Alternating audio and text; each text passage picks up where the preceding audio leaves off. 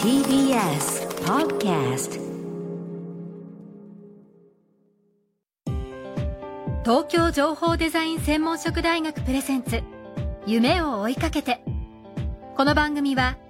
学校法人慈恵学園東京情報デザイン専門職大学の提供でお送りします。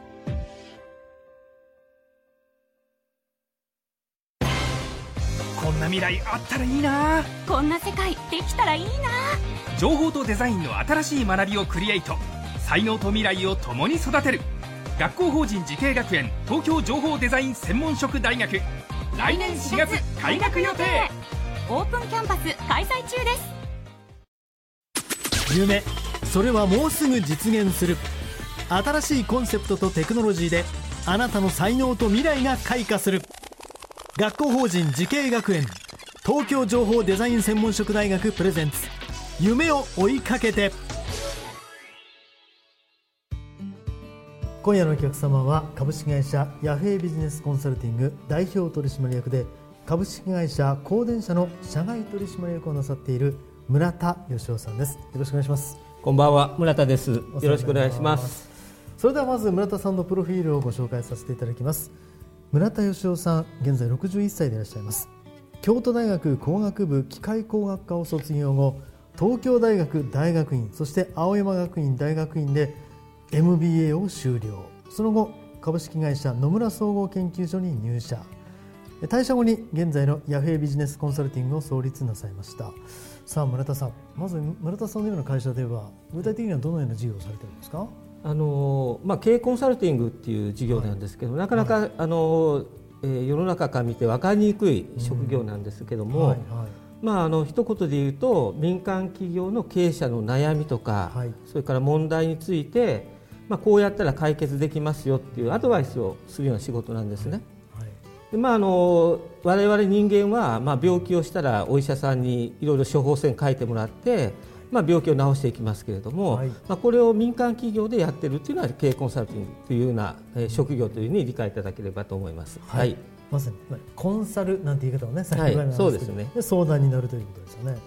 でちなみにその村田さんは具体的にはどのような企業さんにどのような、まあ、あのアドバイスというか助言をされているんでしょうか？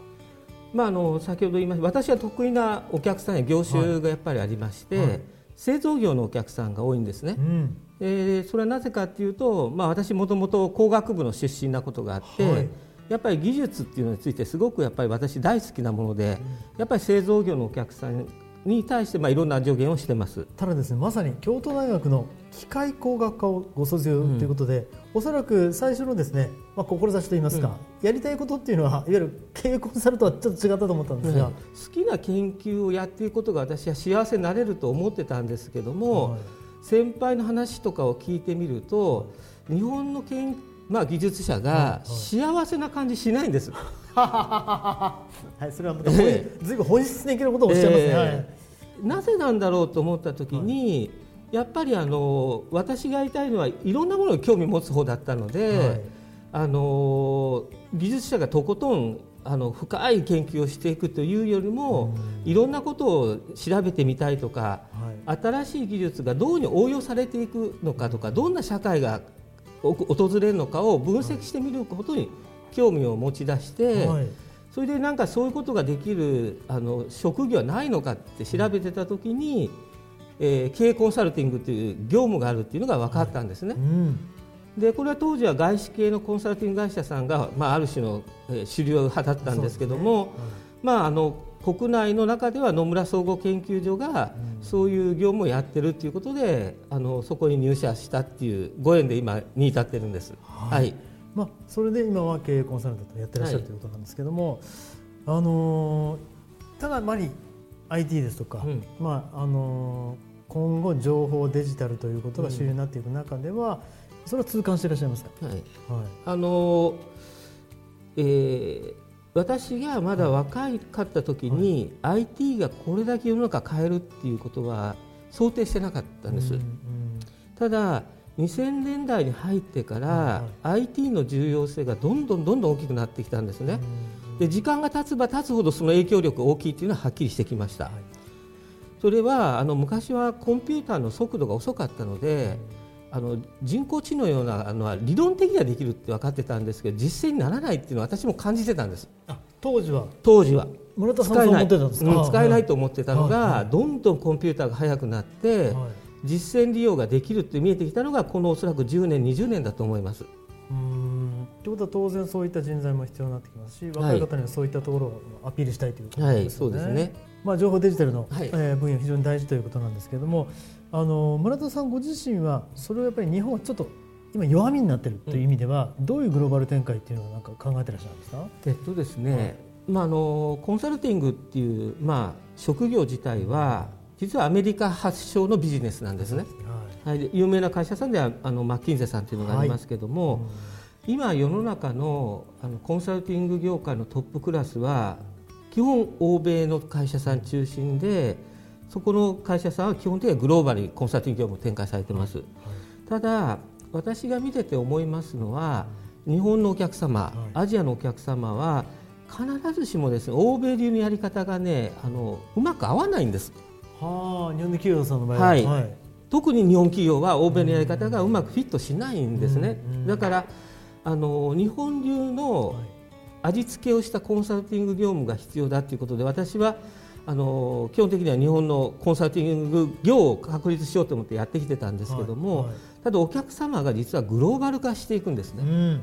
だからそこについていこうということで、えー、このにじゅうねんほどかけてですね、はい、えー、野村総合研究所のグローバル化をしてきたんですね。はい、で今私が辞めるときに大体せんめいほどのコンサルタントいましたけども、はい、えー、とよんわりぐらいはもう海外の方なんですね。アジア中心とした、うん、まあ、そういうような形でグローバル化は進んできてるんですけども、はい、あのそんな中で、えー、グローバル化を進めていくときのすごく重要なポイントが何かっていうと、はい、あのブランドなんです。はい、コンサルティングっていうのは基本的に物を売るわけじゃないので、うん、無形なものをやっぱりお客様に提供しなきゃいけなくて、 そうですね。はい、でそのサービスがいいかどうかっていうものはブランド力によってかなり左右されちゃうんですね。はいはい、だからあのブランド力を上げるにはどうすればいいのかということで、えー、いろんな形で情報発信を野村総合研究所の中ではしてきたんです。うん、でそれが認められて、はい、えー、アメリカのペンシルバニア大学のウォートンというあの有名なビジネススクールがあるんですけども、はいはい、あのそこの、えー、ローダー研究所の中でえー、いろんな部門があるんですけども、はいはい、えー、利益を出す、まあ、会社がやってるシンクタンクとしてグローバルナンバーワンっていうようなあの名誉を授かることができて、はい、でまあ、私もグローバル化やっている中で、まあ、特にアジアの拠点の人なんて野村総合研究所の存在なんか全然知らないもので、うんうん、非常にこのいちい取れたっていうのは非常にこうグローバル化していく上でのこう強いあの武器をいただけたなっていうのが、えー、私としての非常に嬉しかった思い出ですね。はい、わかりました。次回もこの話の続きを伺います。はい、今夜のお客様は株式会社ヤフェイビジネスコンサルティング代表取締役で株式会社光電社の社外取締役をなさっている村田芳生さんでした。また次回もよろしくお願いします。ありがとうございました。ありがとうございました。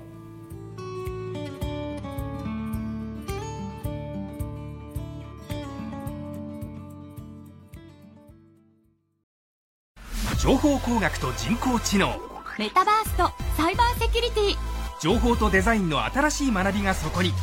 時代の即戦力を育てる学校法人慈恵学園東京情報デザイン専門職大学、来年しがつ開学予定。